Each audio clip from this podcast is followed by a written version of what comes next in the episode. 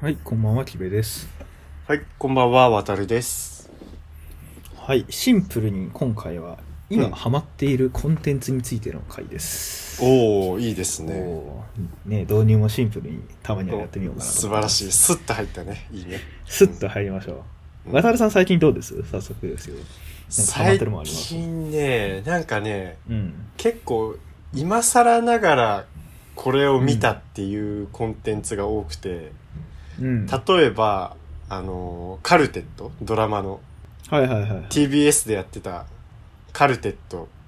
っていうドラマあったじゃないですか。懐かしいね松田龍平とかさ、高橋一生とか、うん松たか子、満島ひかり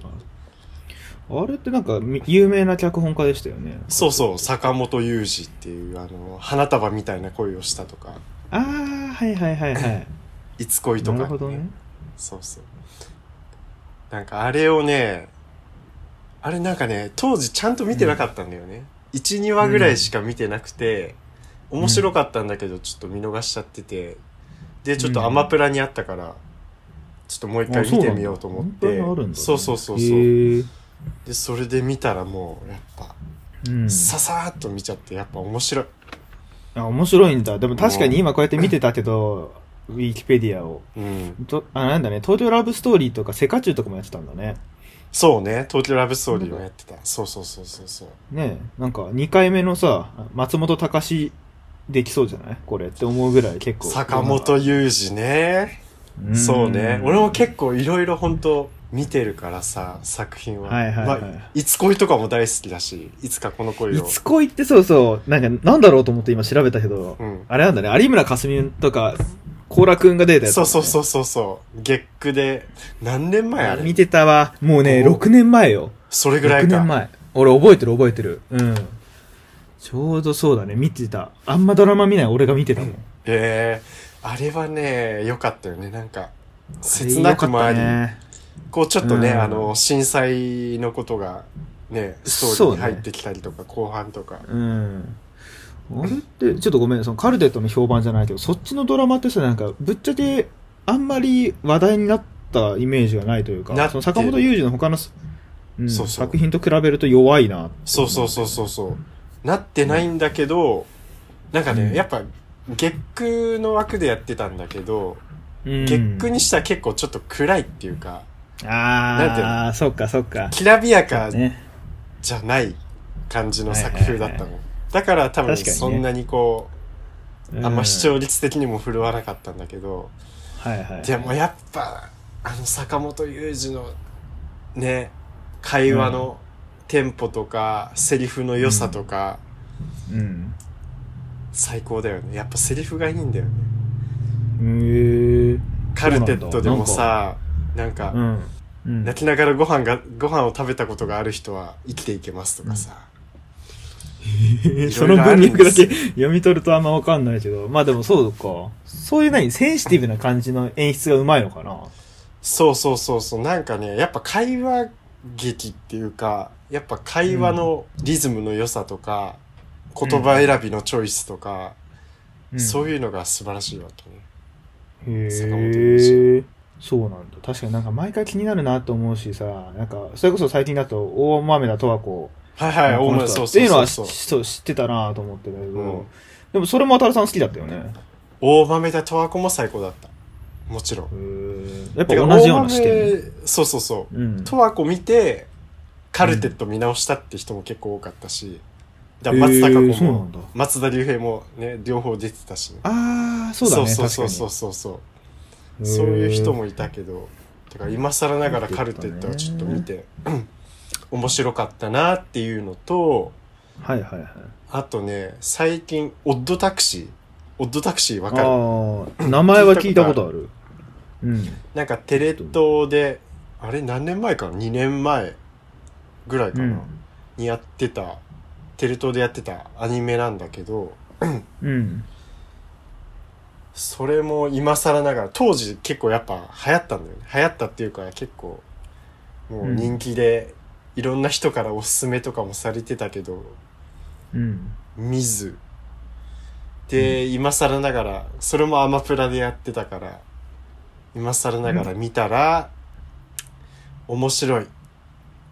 れ作品アニメもだよね面白いし、そうそうそうタそうそうクシーうんなんか動物なんだようんねキャラクターがみんなはいはいはい声優さんも結構豪華な人というかそうそうそ僕うでも知ってるような人が多い花江夏樹とかああと芸人とかそうそう山口そう合平とか芸人もそうだね芸人もそミうキとかダイアンとかダイアンとかすげえ出てるなそうそうそうガーリーレコードとかも出てるなすごいねそうそうそうそうそうへえあとなんだっけ、はいはいはいあのーあの人も出てるなんだっけあのトレンディエンジェルのたかしとか、あそうそう斎あ高志の方は確かそうそうそうか斎藤さんじゃなくて高志が出てるねへえ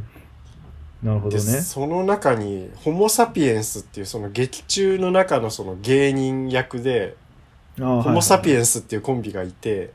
うんそれの役をダイアンがやってんだよねはいはいはいあのお笑い芸人の。でゴそイゴイっすのねうんなんかねえオなんでッ止まトったタクシーにもハマったんだ けどうんダイアンにハマったわけそのそのアニメでアニメで見て あそそううですオットかタクシーを見てダイアンに激ハマりして、なんかねあの掛け合いっていうかねあの会話のテンポの良さとかがすっごいハマって、うん今いろいろ YouTube とかうんあのラジオとかめっちゃ聞きまくってるダイアンのへえそんなテンポがいい感じなんだそうねなんかね確かにねうんあの本当ね中学生の頃の休み時間みたいな 会話なんかあのキャッキャ感っていうか褒めてる褒めててなんかねそういう感じがして本当まあ当彼らって、まあもともと中学の同級生かなんかなんだよねああそうなんだそうそうそへうーだからその感じの延長線で来ててうんうんだからよりなんかこう当時の学生のうん時のなんかワイワイ感というかキャッキャ感がなんかラジオとかにも出ててうーんそれがね癒される面白いし癒されるっていう面白いし癒されるそううダイアンはいいよなんかいいかうんすごいダイアンまあでも確かにダイアンってあれですもんその単独公演がすぐ完売する芸人の一人だから一あ組そうだかなんらだなんかそう、東京03とダイアンと、あともう一個なんだっけな。なんかがあって、それが、その有名な、すぐにライブ完売する、あおあ笑い芸人らしいんですよね。へえそうなんだ、うん確かにね03とかすぐ売れちゃうっていうのはそうそうそう。聞いたけどだから、そう、有名だなって思ったけど、なんか最近、ユースティが解明したとかっていうことぐらいしか僕、上積みの知識でしか知知らないけど。それもなんか2年前ぐらいな気がするけどそんな前だっけへえ。カタカナでユうスケでしょそうそうそうそうそう。そうそう誰、まあ、あれじゃん。そう池田が一馬に解明した最近。 あれはあ面白いれよね、あれ衝撃だったな。あれ、あの、後日、カエル亭のオールナイトニッポンでもなんかうん言われてたけど、うんそう、なんか、すごいな。あんなに池田感があるのになんでカズマにしたんだろうね、みたいな話。なんか、あの人って俺よく知らないけどなんか変な人だよね。 いや、そう、なんかすごい芸人の中でも有名らしいですよ。すごい癖があって、もう職人感が強い人らしいですよ。池え、田。あの人さ、ソロでポッドキャストやってるの知ってる、いや、知ら ない、そうなの。なんか、しかも池田っていう、池田和馬として出てんじゃなくて、なんか、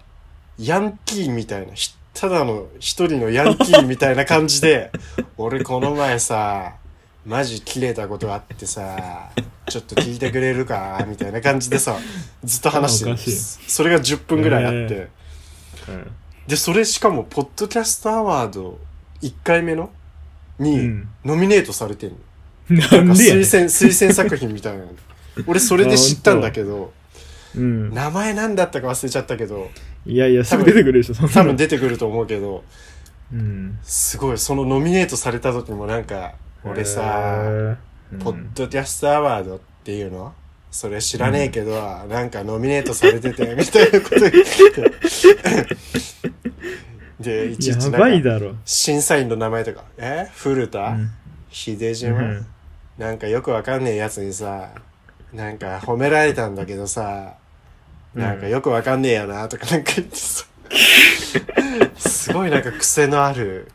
今ね、更新ちょっとやめちゃってるんだけど、ああ、そうなんだ。そうなんでやねん。えー、え、1回目でしょ1回 ?1 目。回目 ?1 一回目でもすごいね、宇垣アナとかも審査員なんだね。あんな、そうそうそ俺うそうたちの形だけさ、3回目の今回、あの、次戦でノミネートしたけど さ、ちょっとそこまで、1回目まで見れてなかったわ。そうそう1回目宇垣さんとかねうん。ノミネート作品だよね。ノミネート作へ品のーなんだっけなでもそんなわかんないでしょ、パッと見。忘れてみたい夜だから、違うな。それはそれは内海朝さんのえう、うつみやささんのやつか。そうえー、なんだろう。え、でもこれノミネートだけ見ててもわかんないんだけど。えっ、とね、えちょっとーえっ、とねなんかね拳の絵があるかななんかね拳の絵があるちょっと待ってねちょこっとちやらばでもい。そんな、そう、でももう、これ話してんので、ちょっとあれだな、リスナーさんぜひ探してみてくださいって感じだけど。なんだっいけなでもちょっと思い出したいすご気にななるな。ちょっとまた思い出したら教えて。はい、うん。いや、でも池田いいよな。もう、すごい好きなんだけどな。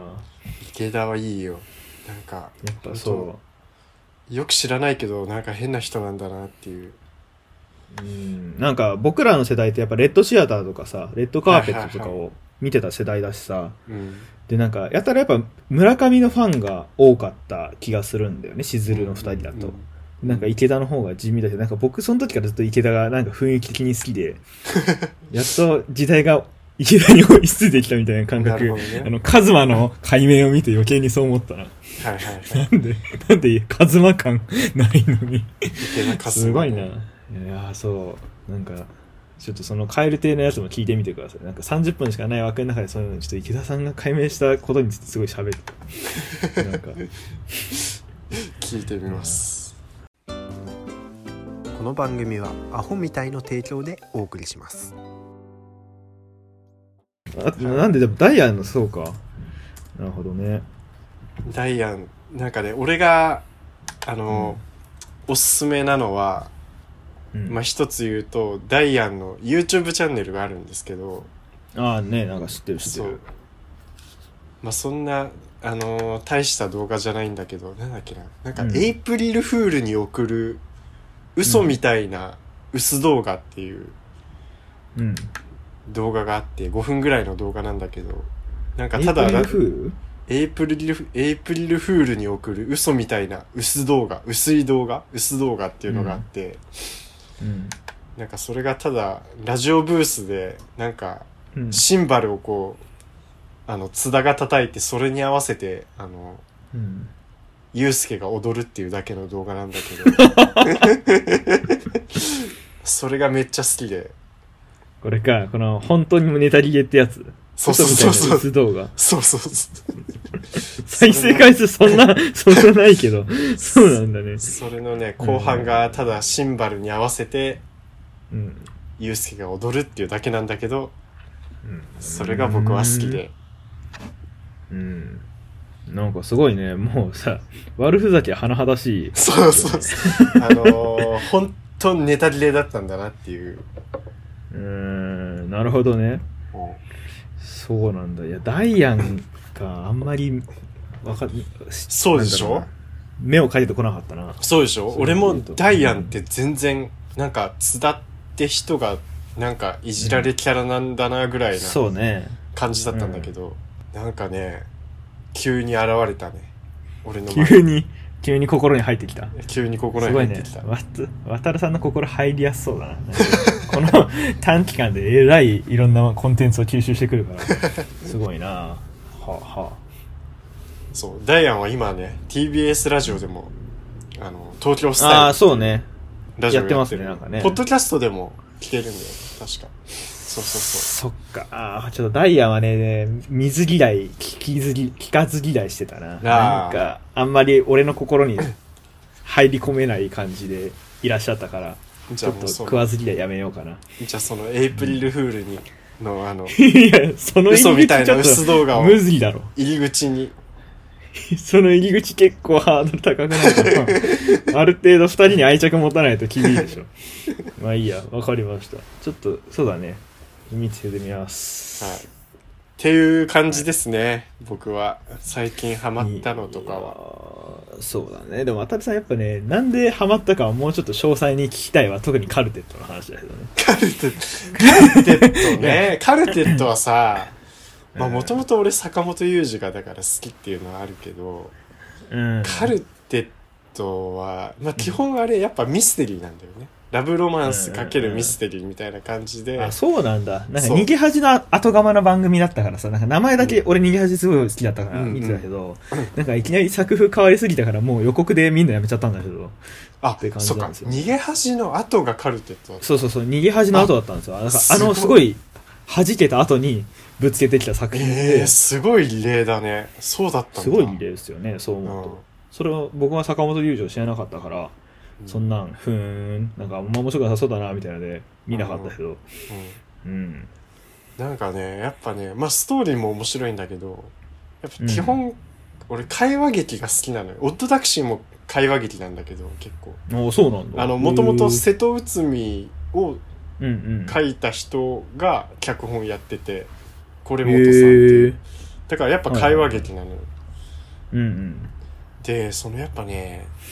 なんだろ ううわこんなおしゃれな会話してるとかこんな面白い会話し てる世界に入りたいなみたいなあこんな世界があったら面白いなとかそうう、思えるのがいいうん、いそういそう会話の中に生活味が出るみたいなとかそんな深く考えてとみたかいなんか自分がこういう会話したいなとかあとこういう会話してる人のそばに入れたら面白いだろうなとか、へえ俺だから俺何映画でもさうんあんまりこうラブストーリーとかラブロマンスとかそんな見ないけどえっ、と、なんだっけビフォーサンライズっていう映画があって、うん名前はそうそう知ってるんあれただなんかパリかなんかの街をこう男女二人が歩きながらずっと会話するってはいいはいはいうはい話なんだけど、うんそれも会話がなんかねおしゃれなのよおしゃれ街の雰囲気に飲まれてないそんいなやこといないやなんかねちょっとね哲学的なこととか話したりとかそういうこと内容そうの厚さがね雰囲気じゃなくてそう内容面ねそうそうそあーなんかいいのよなんかこうあこういう会話してるのいいなみたいな,、なんかそういう作品が好きで、へえカルテット会も話ねこういうあこういう面白い面白いっていうかなんかウィットに富んだ会話っていうの一頭に富んだ会話ってすごいなんかちょ攻っと撃飛び道具みたいな言葉使うね知知的ななんかすごい知知的な、ね、的で面白い会話はあはあはあがやっぱ坂本雄二作品あとなんかこう真に迫るっていうかうんうんうんそういうセリフがあったりねなるほどねそうかなんかそういう観点なんかそういう会話のところの新鮮味がいいなとか人間模様がいいなは割と僕500日のサマーとかがすごい好きはだいったはいはいからはいあれだけどうん例えばなんだろうよくさアマプラに出てくる映画でさうんまだ見れんのかなパターソンってアメリあカのあパ映画タなんでーすソよンはいはいはい見たことあります僕ちょっと見えてないんだよね見よう見ようと思って見てない作品の一つですよねなんかこれ、もだって結局その多分会話劇ではないですけどうん、そのあるパターソンっていう男性の一日とかを描いただけのそ作品う、うん、なんですけど、みたいな感じの映画だから、うんなんかそれと今渡るさんが言ってたような、別に何気ないところにあるうんちょっとした幸せみたいな、うん多分コンテンツなんですよね。うん、それに、いうのはどうそれとはまた違う。キベちゃんねうん。すごいいいとこついてるあ、そうですか。ありがとうございます。パターソンの監督ジム・ジャームッシュっていうんだけどはい。俺ジム・ジャームッシュの「コーヒーシガレッツ」とか、あと「ナイト・オン・ザ・プラネット」っていう映画があってはナイト・オン・ザ・プラネットはねあの最近さなんだっけちょっと思い出しただけっていう映画が伊藤沙莉とさあー池松君の映画があるじゃんあれのこあるねうベースになった作品で「ナイト・オへン・え、ザ・そプうラなネんット」っだ。ていう「ナイト・オン・ザ・プラネット」も「コーヒーシガレッツ」も基本会話劇なのよ、なんか何気ないこう日常会話のやり取りをこうずっと見せていくみたいなあ、そうなんだ。コーヒーシガレッツはそのコーヒーや、うんうんとかカフェとかでずっと男女とか男同士とかが会話してるのをずっとなんかオムニバス形式でやっていく感じではナイト・オン・ザ・プラネットはタクシーの中のニューヨークとか、パリとか、ロンドンとか、そういういろんなところのタクシーとじゅ、えー運転手と乗客の会話をずっとオムニバスで見せていくっていう。作品でへーうんそれも大好きなのよ、コーヒーシガレッツ、ナイト・オン・ザ・プラネット。ナイト・オン・ザ・プラネットはいはいはいえっとなんてこの前、劇場でたまたまやっててうん見に行ってやっぱいいわ っていうやっぱいいわでもあんまさそれあれだよね動的な映画ではないよねそうそううそうそうそう映画ではあるよねそうそうそうだからなんかストーリー展開があってとか伏線回収があってとかじゃないんだけど日常のそういう会話を淡々と見せていくっていうなるほどねちそょうっそうそうと大人な映画だなそうそういうのいやでがもそういうのが好きなのよねあなるほどねでもそれはそれで面白そうだなうんパターソンもだってやっぱまあ見てないけどそうまあそうじゃんやっぱそのパターソンっていう人のうん多分日そう常だよをねずっ一と見せ日をてい描くくみたいなそうねだなるほどねだからなんか人によってはすごいいいな退屈、うん退屈よねそうそうそうするんだろうけどはいはいはいはいでもそれで言ったら僕その邦画ですけどうん日日これ今日はいはいはい日々あのーあのー、日々キキリンそうそうキッキリンと黒木花と食べちゃんのやつ、はいはいこれ僕劇場になんか雰囲気がいいなと思って見に行っておーこれも割と似たようなそうね作品かなと思った。うんもともとそういうお茶っていうか茶道の話だしね、そうそうそう。でも茶道だけじゃなくて、まあこの黒手花が主人公だから、うんまあ幸せとは何かみたいなう。ん、あーあれいいを根底に考える。そう。絶対渡さん好きだと思うし。あ、俺たこと見ありまたすよ。見見ました、見もましちたろん。いいよね。好きだよ。ああいうや、作これは良かったな。劇場に見に行って、僕、邦画ほとんど見に行かないけど、うんこれは良かった。劇場うんにう見にんう行っんて。うん。あとは、あれかな。それ系で言ったら、ワンデイって映画わかりますこワンデーわかる。あ、名前はタイトルは聞いたことある。なんかさ、れ。あの、そうそう。ジャケットでなんか、こなんかこう、抱きかかえてるみたいな。違うおーすごいね。あ、そうだっちょけそうだよね。チューしてるやつ、チューしてるってキモいな、表現。チューしてる。 急に、ジ急ャケになッんトなかん、ですけど、うんそう急になんかね、ちょっと気抜いちゃったわ。ギャルあのアンハサウェイ、ギギャル みたいになってる。アンハサウェイアなんンだハサっけ。ウェイが主人公なんですよ、これう。んで、なんかこれ先輩に、同じような映画が好きな先輩にうんお勧めしてもらって見たんですけど、うん。そのなんか、二人、男女の二人が、その、なんだろう、毎年ある決まった日だけ、うん7月15日っていうのがう、ん。えーっと、その二人のキーなんですね。うんでそのキーのに日だけを淡々と取っていくんですよ。その例えば、二十歳、えーの7月15日、あー21の7月15日、あー22の面白い7月15日、はで、1年のそこだけ切り取っていくんですけど、うんさまあ、ほとんどが。うだかんらすごい、なんだろうな、全体的にまあ、ラブロマンス系なんですけど、うん。なんか、あ、でもこういう取り方でちゃんと起承転結していくんだなってういんう斬新さがあって面白かったなと思いまうしたね。ん。うわ面白いだねか。らそうい確うか何気ない、まあ、あとそういうので言ったら、なんで、その、オン・ザ・ハイウェイとかって、にえーこれはもう本当あの、男性が、ただ車を運転して電話をしていくだけなんですけど、えー簡単に言うとざっくり、どんどんその男の人の人生が壊れていく映画なんですよ。ただうんうん運転して喋ってるだけなのに。すごい、そういう、だから、かなり聖なうん映画なんですけど、面白いなって感じた映画がここ2、3年ぐらいで見てて、えーまあ、渡辺さんのさっき言ったそういう会話がおしゃれとかとはまたちょっと違う系統だけどうん性っていうジャンルで言ったらかなそうりね近しいし、面白いかなと思いましたのでぜうんうんひ、うん確かにそうそうそうそうえー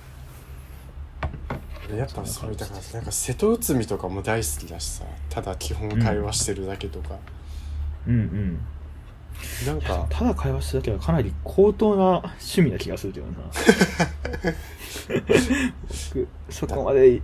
いけないかなまだだってさ瀬戸内海とかだってただなんか絵しりとりしてるだけのさ回とかさドラマの方とかねこれそうなのそういやこれ原作がだってそういうあれでしょ漫画自体がそうそうそうそうそうはいはいはい。いやこれでもいつやってたんだ瀬戸内海ってさ、そうだからなんか須田くんとか出たら池松くん出てるなっていうぐらいのイメージだったんだけどさ、うん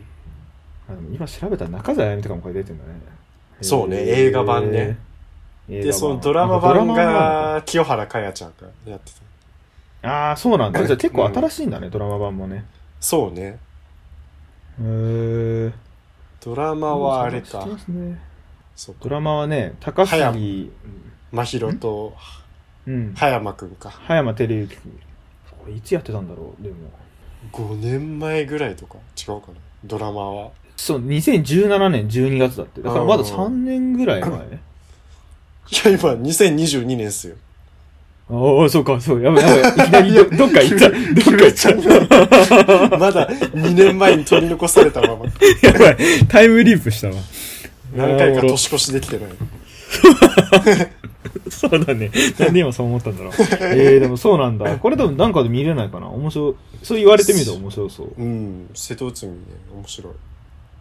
えー。わかりました。ちょっと見てみようかな。うん。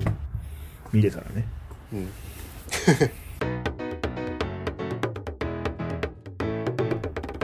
アホみたいな、みたいな。ポッドキャスト。でもね、思いのほかなんか映画の話が、こう、いろいろ盛り上がりましたけど。 そうね。映画、最近、そうだな。あんまり、がっつり、まあ、コーダを見てから見れてないからな。あコーダ見たんだなんか見よう見ようと思って。へーうん。このポッドキャストでも多分何週間か前に一回喋った気がするけど、そうそう、劇場にラジオでいいよっていうから見に行って、うん。なんか、泣ける絶対泣ける映画だよってラジオで言ってて、見に来て、まあちょっと泣いたけど、なんかそんな号泣するほど泣けなかったみたいな瞬間でしたね。 なんかそういうのないですかなんか泣けまあるね泣けるとか面白い面白いって言われると、なんかちょっとハードルが勝手に上がってって、そうね。思ったほどの満足感を得られないみたいなのが結構あるんだよな。うん。確かに、それはあるね。そうそうそうなんか不思議だよなそのなんか具体的にこれが面白いって言われるとそうなるかも例えばレビューとかで星4.5とか仮になってたとして、うん結構それはなんだろうな満足感の観点で言ったら裏切らないんですよ。そのうん4.5はまあなかったにしても、まあ4.1ぐらいはあったかなとうかん、さ、うん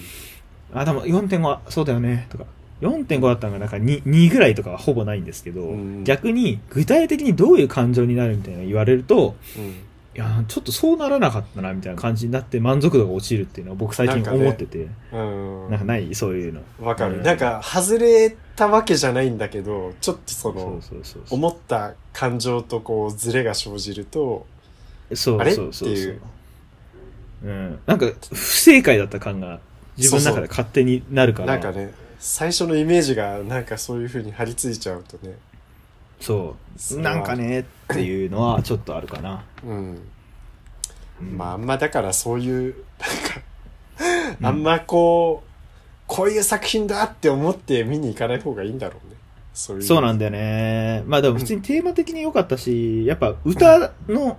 特にコーダはよくネットにも書かれてたけど、うん、劇場ですごい見見るといい映画あーでしたねはいはいはい、うんまあ、やっぱこの主人公の女の子の歌がうまいんだよね、うんもう本当にこれはね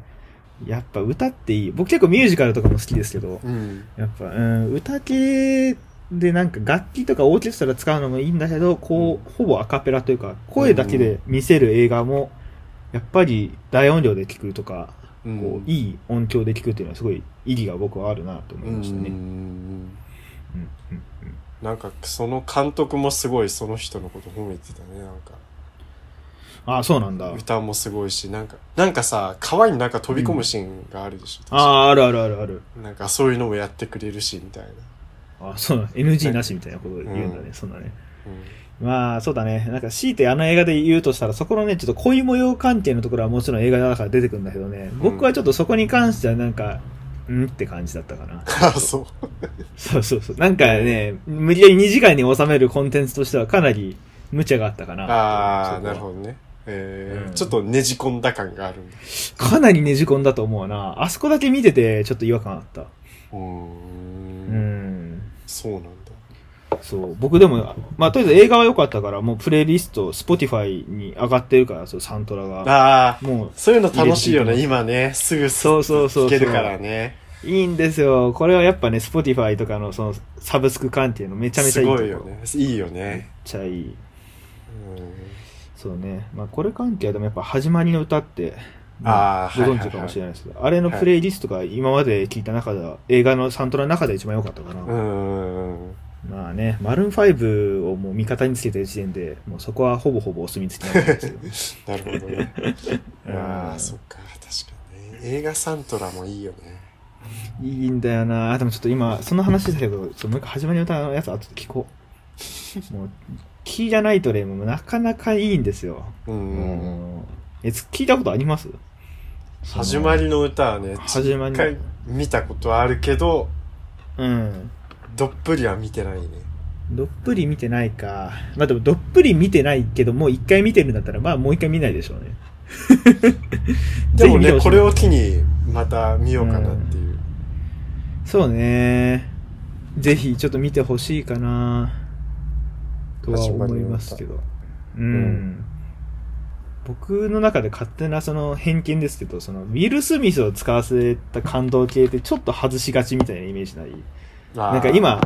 やるじゃないですか、映画。うんで僕、その映画のなんかプロモーションがあんま好かんくて、うんなんか、ウィル・スミスが出たら、アカデミー賞確実っていう謎の標語が出てくるん ですよ。いやいや、もう絶対取らんやろ、これって、毎回思う、あれ見て。感感動必至みたいなそうそうそうそう。もうそれこそさっき言った、もう絶対これ面白い泣けるっていうのの、もう、て典型的なことをしてると思う。うー なんかねこうやっぱ映画会社としてはそういうプロモーション打ちたいんだろうねなんかまあね、プロモーションは配給が的に大変なんでしょうけど、うんそう、このドリームプランってやつね。あのテニスの世界チャンピオンを作った、実話っていうもう、はあ典型的なこう、お涙頂戴系のワードが飛び交ってるやつ。そうそう感そう動の実話ってやつ感動の実話。でなんかウィル・スミス作品で一番ね、ちょっとやややっちゃいけないプロモしてたのは個人的にアイアムレジェンドだと思うんだけど。アイアムレジェンドそうねねはいはいはうい、ん、アイアムレジェンドはね、なこれあれなんですよね、その、ワールド・ウォー・ Z ってわかります映画。ああえっ、となんかブラピが出てたゾンビのやつはいはいそうそうそう。でもあれゾンビ全く出てこないんですよね、プロモーションの時って。あそうだったんだそう。で、それと似てるのは、あと、プロメテウスってのああープロメテウスね俺結構個人的には好きなんだけどあ、そうなんだ。でもなんか、あれもプロモーションの中でさ、一回もエイリアン出てこないんですよね。あー予告動画とかって、うん確か。うんだから、見に行ったら、エイリアンの前日なんだ、みたいな、結構わかるけど、プロモーションだけ見ていくと、ようわかんないみたいな。はいはいはいまあ、もう、これはプロモーションの戦略の問題だから、うんつべこべ文句は言えないけど、うんこの手法を、たまにやりがちだよねって思まあ確かにねその PR とう。うん。実際の作品の内容がこう合致してないっていうかそごがあるっていうかねなかなかね、ちょっとなーって感じでしたね、そう思うと。最近のさあのあれも、うん大怪獣の後始末」っていうああ、はいはいはいはい。効果があなっんてかあれもすごい話題になってるよね。予告はちょっとシン・ゴジラっぽい、うんうん。ちょっと真面目っぽい感じなんだけど実際蓋開けてみるとめちゃくちゃなんかギャグ映画っていうか、そうそうそう。なんそかう、そうめっちゃ酷評されてますよね、あれうね。ん、うん。確かに、だって、でも監督さ、結構有名な人だよね、あれ。そうね三木聡っていうそう。なんいか、ろしんなか作品やってる人も、あれだよね、東宝と、なんか制作会社もタッグ組んでたよね、あれ。松竹と東映かなそうそうそうそう。かななんか、ゴジラをつ、に対抗したんじゃないかみたいな。そうそうそうそうだからそうって言われいうるぐらい。うん。作品作りでやっていけばよかったのになんかうんちょっと逃げ腰っていうかさ、なんかそういうちょっとおちゃらけた感じにしちゃう、おちゃらけた感じにしたからって、すっごい叩かれてたけど、ううんーん、なんか、昔のデビルマン放出させますね、そんなの。あんなね、デビルマンだって、ブランド力と作品技術、CG とかもふんだんに使ったくせに、なんか、あ、でもあれ及び腰じゃないのか。もうあれは露骨にコンテンツがひどかったじゃんかな。攻めた結果っていう感じなのそう、攻めた結果。まあでも、僕結構デビルマン面白かったからいいんだけどな。うん。へえ、そうだね。だって大怪獣の後始末は、なんか近年稀に見るダ作みたいな言われ方しましたね。うんそうなんかねまだ見れてないんだけどちょっとまだ見れてない見てみたってうそう、ちょっとね、こんだけ言うとデビルマンと同じで、なんか見、見てみたくなりますよね。ちょっと。ね当たり屋精神っていうかさ、こうそうそうそう。吹っ飛ばされてみたいみたいななんかね、でもこれ何時間あんのなんか1時間半ぐらいやったらいいけどさ、そう。ガツ リさ2す時間が半に、そんあんのか。ななだってデビルマンですらさ、うんかなり短かった気がするんだよな。あ、そうなんだ。あ、だ、まあ、い2時間弱か。1時間16分。あ、じゃあ116分。うーん116分。ね。そう。でもなんか意外とね、映画版だけ見ると結構原作に忠実なんですよね、あれね。キャキャスティングひどいけど。うんあと、富永愛の怪人感がすごい、す ごいわね。富永愛のクオリティがすごいみたいな。いやー、そうね。あと、あれかな、シラノとか、今後やる映画あったらちょっと見てみたいかなと思うけど、シラノ。なんだっけ、シシララノ。ノって昔のなんか劇かなんかを映画化したやつなんですよね、シラノ。えなんか3人の三角関係みたいな映画の、まあ恋愛劇ー、の映画版。1700せん今、1897年、エドモン・ロスタンの戯曲、シアノド・ジュラシック、えー、ジュラックか、どシュシラノド・ジュラックっていうのを映画にしたっていう。まあ、劇、うんもともと劇らしいんですけど、はいはい戯曲から劇になってかな。で、それの映画版。うーん。まあちょっとおしゃれな感じの雰囲気、本当だうん。えー、あ、日本でもそうなんだ。舞台やったりはしてるんだね。うん、なんか、名作、まあ、えー多分あれでしょうね。その、スピルバーグのウエストサイドストーリーにぶつける形になるんだろうけウど。エストサイドストーリーね。あれも見たい。うん。俺ちょっと原作見てないんだよね。見たことあります原作ないんだよね。まあ、あれももちろん名作だもんね。うん、もう。確かに僕、DVD は持ってるんだけどな。うんあの、あ、そうなんだ。見たことない。なんか、へー高校の時の卒業、あの、部活の引退する時に、うん確か先輩からもらったんですよ。かっこいい。え映画好きだからって。すごい。おしゃれで。いいね。うんおしゃれだね、確かに。 ちょっと見れてないけど。ウエストサイそう 往々にしてさ、そういうのってさ、うん。うん。見てくんないよね。なんか、俺もさ、あー学そうね生、学生時代によく、友達の誕生日とかに、あ、この人はこういう映画好きそうだなっていうのを、DVD 上げてたりしてたの。えー、何そそうれすごい。でも全然、見てくんないよね。ちなみにさ、悲しな、何あげたの これね、あのーフランスの、えーっと、えーっとですね、あのージャンリュック・ゴダールかなゴダールっていうさおー監督がい知ってる知ってて、るそれの、キチガイ・ピエロっていう作品があって、キグ、キグルイ・ピエロって書いて、キチガイ・ピエロって読むんだけど、はい。ジャンポール・ベルモンドっていう結構フランスの当時有名な、こう、アクション俳優がいて、うん。はいはいはい。そうある、できたできた。そうそうそう。うんそれをね、だから俺、その時すっごいそれにハマってたから、すこれいいよって渡したんだけど、全然見てくれなかった。いや、これさ、えその、もともと映画見る人なんでしたっけその人が見ないです。見ないんだったら、 もう、何しとんねんな。俺、今だったらもっと相手のことを考慮して渡すよ。もっとこう、マイルいドや、な。そうよ。ちゃんと、だってこれ映画好きも怪しいんじゃないもしかしたら、この感じ。そうねだから、パッケージとかしか見てないけどさ。うん。僕があれだよ、その思い出して友達、映画、ちょっと癖がある映画大好きなやつに、うん。ハッカ2分の1見てって言われてみたらわかりましたあとあれ、同じ人に、あの、金座座見てって言われて金座座見て、なんあのかねすげえなってなった。あのね、うんなんていうの、悪が強いのよ、やっぱ。悪が強かった。もうなんか上積み液、もう、あれよね、そのしゃぶしゃぶとかで捨てる、そう。 あのさ、悪飲んでるみたいなそう映画だったな。いや、ハッカ2分の1とかもさ、ああいう映画雑誌とかのそういう、なんか歴代ベストなんとかとかには、そうそう名作って出てくる名作だけど、うーん難しいの。やっぱ、ね、同じフェリーニだったら、道とかね、まだ、そっちの方が見やすい。あもうそっか。なんかぜひ渡るさんに合わせたいな、そのよし。絶対に話合うんじゃないかな。あ の好みが合うかは知らんけど、会話はそれなりにできんじゃねえかな。そうね。金座さとかもさ、見たことないもん。なんか変な映画だなっていう。ザザはもう、やばかった。あのーあ見たんだまあでもね、え、だから見ましたよ、俺。ちゃん偉いと、その友達とは仲いいから、うんあのー、勧められたやつはちゃんと受け、要するにその人が好きっていうものをちゃんと受け止めようって思って、すごいね、偉いなねんか、。マジ見て、金座座だけは俺、映画で寝たことないけど、ちょっとやばか った。本当に、ちょっと寝た。なんなら。あれはやばいよね。なんか、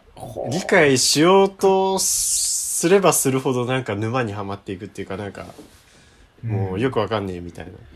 いやなんかで、それ、なんか友達に、金座座見たけどさ、みたいな、いや、結構しんどかったみたいな話してまあでもさ、やっぱソ連の映画だからさ、検閲とかが激しい時期だったから、うんなんか内容的に政治的なところは作れない。うんただ、スター・ウォーズより先行った世界観だっていうのを言われて、な何が良かったの最終的にみたいな友達に言ったら、なんか、もうさ、その言葉とかが出てくるんですよ、その宇宙人の言葉が。うんなんかそれが可愛いみたい な。なそこなんあーだ。そう。まず入り口はそこだって。そのなんか、うんポ、ポって言ったり、うんなんか、ににゃんにゃとかなんか言って、あーで、なんかこなんう、か白、白黒の文字で、こ、こういう意味みたいなはの出いてくはるいんですはいよ。はいはい。とか、そういうなんか、テンポの感じも独特だし、うんいやー、これ、そう、みたいな。なんか、人の好きって難しいなって、 すごい。難しいね。どどこに引っかかるかわかんないもんな。ああ、そう、こういう好きがあるんだなって思った。うんその時に。ねちょっと、渡さん見てくださいよ。ぜひ金座、座。金座座。金座座とかさ感想、聞きたいな絶対配信でないでしょ。金座座あんね、のかでなも金座ね、座レンタルでね、プライムビデオにあるんですよ、これえ今見て。あるんだ。レンタルですけど、レンタルでね。ええあるんだね。俺何で見たんだろうなあ意外とあるんだ借りたもん。不思議惑星金座座。すごいね。意外とあるね。プライムビデオ、UNEXT、楽天 TV。もともとなかったと思う。俺見たの3、4年前だけど、うん。その時はなかったからわざわざ家の近くの伝えまで借りに行ったもん、これは。そうだよね。うん。しかも、金座座ってなんか結構、割とどこにでもある DVD じゃない気がするんだ。うん、へー俺もね、そうだと思うよ。だよね。うん。自分が店長だったらまず置かないと 思う。金座座か。すごいな。ちょっと、見てみようかな。そうだな、懐かしいな。その友達と唯一ちょっと話があったのは、なんか、スリービルボードがめっちゃ流行った時期に、はい。なんかお互い同じ時期に別々スリーボビルボード見て、いや、まあ、面白かったけど、なんでそんな言うかなっていう話だよね、みたいなことは話しました。面白かった、ね。えー。スリービルボードね。うんはいはいスリー今やっぱこうやって僕もフィルマークスを見ながらこうやって話してますけど、うそうだね。良き人のためのそなたとかも良かったですね。ああ、はいはいはいはい。あ見たことありますあります。うん、これは結構稀に見る良作だったな。うーん。なんかもうちょっとそうですね、最近ちょっと芯のある映画を、コーダ以外でも見てみたいですね。なるほどね。うん。今結構でも映画館も割といい作品やってるイメージだけどね。やってると思いますけど、なんか、最まあ、今年の僕の個人的な目標ですよ。その小さい最近映画館に行けてないなと思っててお。う大体まあ東宝シネマとかああいうでかいところでやってるはいばはっかり見ちゃってるから、そうだね。そういうところのやつもちょっと発掘したいですけど、今渡るさんが言ってるのは、そういう東宝シネマとかでやってる期間限定のやつだったりしますい。もうそうね。割とだから、うんそういうシネコンとかでやってる作品とかもなんか割と、ね、さっき言ったウエストサイドストーリーとか、なんか今いいの結構やってるイメージがあるなっていう。うーん確かにね最新作ばっかり目向けがちだけどそういうところもちょっと見てみようかなうんうんちょっとまあとはいえ僕あと友人からなんかあれだなこれ絶対見てくださいって言われてうんえー DVD を借りたんだけど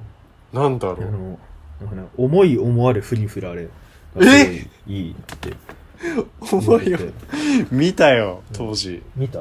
映画、しかもそう映画館で見見たたよ。これ見てないかなそうそう今ちょっそとれ手元にあるんだ けどあのね、なんだろう。恥ずかしながら当時見た時の感じで言うとうん結構、俺は好きだった。まあ、渡るさんが好きなんだね。まあでもうんそもそもキャスティングの問題じゃないの、それは。あ、キャスティングもあるかもね。まあね。なんかあの、あれだよね。えっ、と、浜辺美波とか、そうそうそうそうあと今大人気のね赤楚くんとかが出てんだよね、そうそうそうそうそうそうううん、ん、これ絶対見てくださいって言われて邦画を見ないけどまあちょっとねあの君水の2人が出てるからそうそうそうちょっと浜辺ちゃん見てみよとだからあの匠くなんとそうそうだそう福本莉子うんとそう赤楚くんそうぐらいかなあれはねうんなんかねよかったななんだろごめんちょっと渡るさんちょっとそこ具体的に言ってくださ いようなんだろう ないやすごうんいけ結構前だよねこれねでもね今調べたら1年半ぐらい前みたいねあそんなさ意外と最近だったうん意外と最近よ言うてえー、それをおすすめしてくる友達がいたんだそうなんだなんか、ね、そうなんかロケロケ地にね知ってるとこが使ってたからえっていうー、のと、普通に作品が好きだからって言って借りたあの。あえーうん。へえそっかって感じで。いやぜひぜひいや、ん俺は結構好きだったな面白かったなんか渡るさんが好きだったらなんとなく感じが見えるな。なるほど ね。ななんんかかねちょっと見たらまた共有すなるんかわあの、うん学生時代の、あ、あ、こういう恋あったな、みたいな。キャピみたいな。キャピー言うなよ。えーそう。みたいなキャピー言うなのが結構いろいろあって。うん。で、あの、だから北村くんと浜辺ちゃんがあれなんだよね。あの、親は違うんだけど兄弟になるみたいな設定で、ああ、そうなんだ。そうそう、元々の設定が。へえだそれもさ、ちょっといいじゃない。で、お互い、その時点あれその時点で両こ思んいなん。なのかなみたいな。えーでもそ好のきなバのッかなクグラウンドが。ああ、そうなんだ。でそこそにのだから時点であ恋んまないよね恋敵だから福本莉子ちゃんとうんあの赤楚くんっていうのはそれぞれの恋敵なわけいや、恋敵がレベル高えな。うん。 でこの恋愛どうなるみたいな渡るさん楽しそそうだ、もね、そもそもそ もその両思いなのかなっていうのがうさん急にさじゃあ明日から兄弟ですっていうのもさあーなんなんかていまうのあ聞いたことあるシチュエーショうンだよねん、なんかさすっごいなんかいろんな複雑のじ事情をさなんか取り除けばさもうすごういんいいじゃんえなんまかあいいやそうねうんははえみたいなあの俺が好きなあの子が明日から妹みたいな姉みたいなちょっと渡さん大丈夫 だちょっと楽しいじゃゃんん楽しいかなそう最初の3日ぐらいじゃないそういうもんかそうそういうもんなのかなそういうのうんじゃ俺嫌だわあそううもう、うん、だって自分のテリトリーに近くなってくるわけでしょその好きだった子はしかもだってもう下手すと恋愛もできないかもしれないじゃん戸籍上同じ家あ族だし素晴らしいそうそれがそうあの恋の障壁になってくるわけよ、うんまあまあまあ、なんかそういう展開のって聞いたことあるからね。うんんそうなるほどね。まあでもそそううだな。そそうの流れで言ったら僕で言ったらもう、あれだな、恋敵の方に行くかもしれないけどな。いやでもそれも複雑か。自分の好きだった人が一つ屋根の下にいて他の人と恋愛してるなんて、いや、なかなかちょっと厳しいよね。いやーでもその人とも好きなのもあれだしな。うんうーん。ちょっそとう今日見ようかな。ほら、うん 見たくなってきたでしょ見たくなったわ。ありがとう。ありがとうね。うん。そう分かった。ちょっとまたどっかで共有しますわ、それは。はい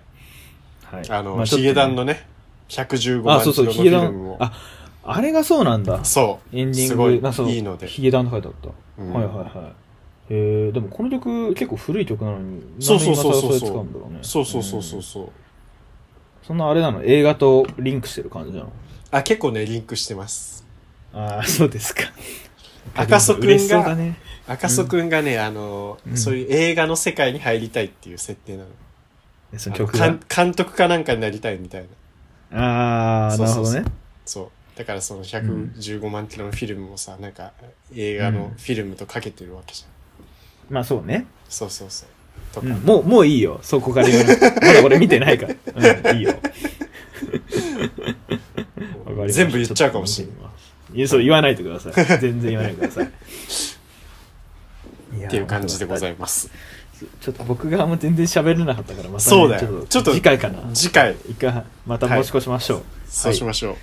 はい。じゃあ、そんな感じで今日は終わりたいと思います。はいはい皆さん、おやすみなさーはい。おやすみなさーい。